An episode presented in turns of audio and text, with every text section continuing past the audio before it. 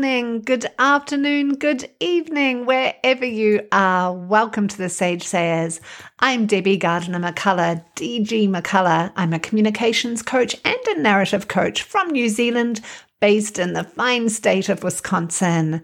Every week, the Sage Sayers podcast looks at communications tips and strategies, and we interview interesting individuals from all around the world who found the gift, the opportunity, and knowledge from life's inevitable challenges.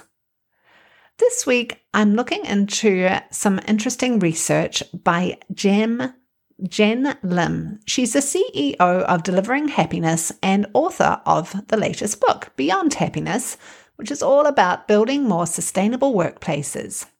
Her work made headlines with prominent business media this week. Lim, who founded her consulting company two decades ago to help build happier, more sustainable workplaces sees the millions of Americans quitting their job as a great thing. Her point being, people now stand up for themselves, their values, and how to infuse purpose into their daily work. I've not read Beyond Happiness yet, but I do plan to, and I may even bravely ask Ms. Lim to the Sage Sayers too.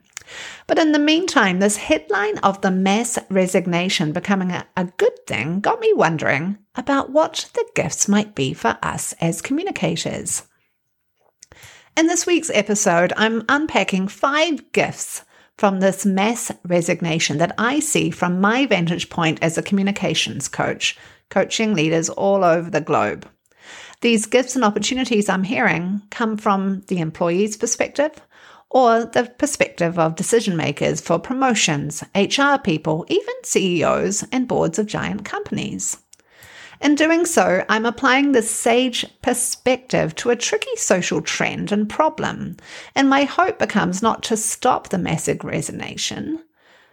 More so, ensure that if you're thinking of leaving your job, do so from a place of love versus hate, fear, or frustration. And also, for all of us, Let's look at this whole pattern as a wonderful way to become the best possible communicator. Here's gift and opportunity number one. You have a learning opportunity to think and then ask for what you want. If you want more pay, a different role, or to work in different ways within more flexible times, now's the time to do so. Communicating what you want requires effective persuasive skills, but now, more than ever before, your audience will likely listen more than they might have listened a year ago. So, whether your audience says yes or no doesn't really matter. What matters is you have an opportunity before you right now to make an ask, and that becomes your gift.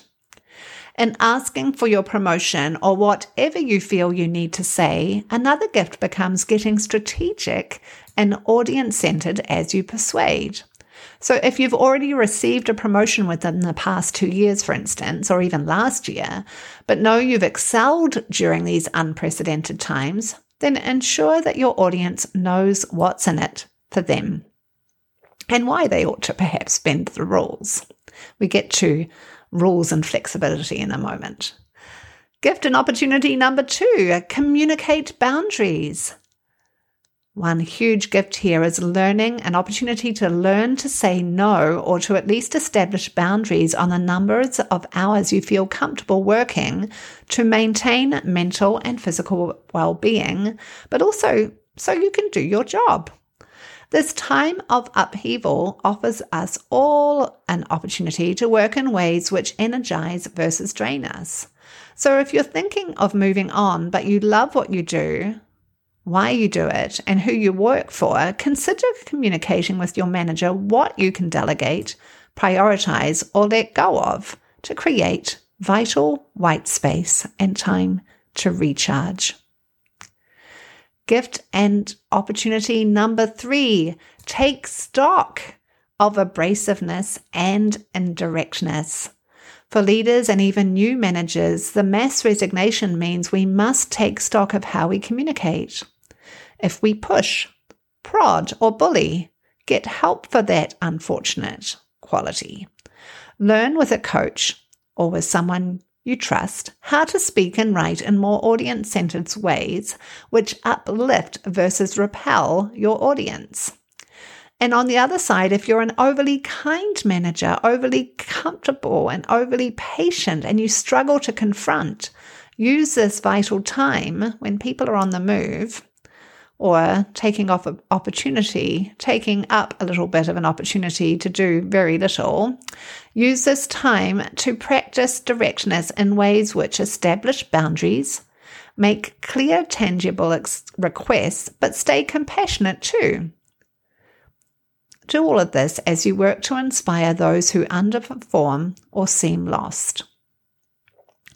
Gift and opportunity number four review, refresh, and revise rigid rules. If your company has rigid rules on how and when to promote, how and when to offer pay raises, consider revising and recasting. Why? Because then these rules will seem more fair and reasonable versus inflexible especially to an audience wondering whether it's worth sticking around. If true risk exists in a senior manager, for instance, becoming a senior director, for instance, without having become a director first, explain this risk carefully and well. If the senior manager can do the senior director's job and kind of does it when he or she's not around anyway, and then that senior director leaves, well, consider breaking this rule to help retain that talent.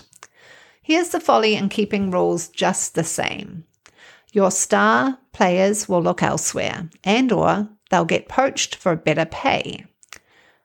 The work from home phenomena across the world has made it very, very easy for your stars to get poached because they can do the job from anywhere. Applying some empathy and curiosity here might become helpful too. So, for instance, avoid assuming that those who resign or those who are looking for work elsewhere do so for selfish or greedy or self enlightening reasons. The past two years have required a lot from loyal workers. And I hear this time and time again. Longer hours, stress from working from home, often with others alongside them, dealing with fear of death, harm, or falling back, or the fear of those they live with, or hearing those fears from those they live with, even if they don't feel those fears themselves. It all creates this pressure cooker effect. So if your stars feel that better pay would help them feel more valuable and more happy, then pay them. If profits allow you to com- compensate these excellent workers, do so. If you cannot, for whatever rule, make sure the rule seems fair. Gift and opportunity number five, my last offering for tonight. Infuse crisp and clear language into everything. Overall, this mass resignation phenomenon means we all have a chance here to work differently and more efficiently too with maxed out leaders reporting chock full calendars dawn to dusk, may a one hour meeting become 15 minutes through careful, crisp agendas, people speaking less? Some other ideas for crispness include use a coach approach to meetings, both one on one and groups. This might mean asking powerful discovery questions versus pouring information in. This might mean having comfortable silence for pondering. Whatever it is, try to do be more efficient in these meetings and burden your team less. Manage email by telling your team to loop you in verbally versus CC you on everything. Communicate the hours you're available and the hours you're not, and then stick to it. Perhaps you may also adopt different cultural styles in meetings. The American way, my European clients tell me, is for everyone's worth getting measured per their input and ideas. And that's why everyone feels they have to speak, they have to offer something. But in a big meeting, this can take forever. Must we all volunteer something? Just something to think about there. The European way, my American clients tell me, is to offer only when something important and relevant surfaces. And then the Japanese I work with tell me about this beautiful idea of comfortable silence to ponder. And after that comfortable silence, sharing whatever big idea surfaces at the end. And that's what's coming to me this week via the Sage Sayers.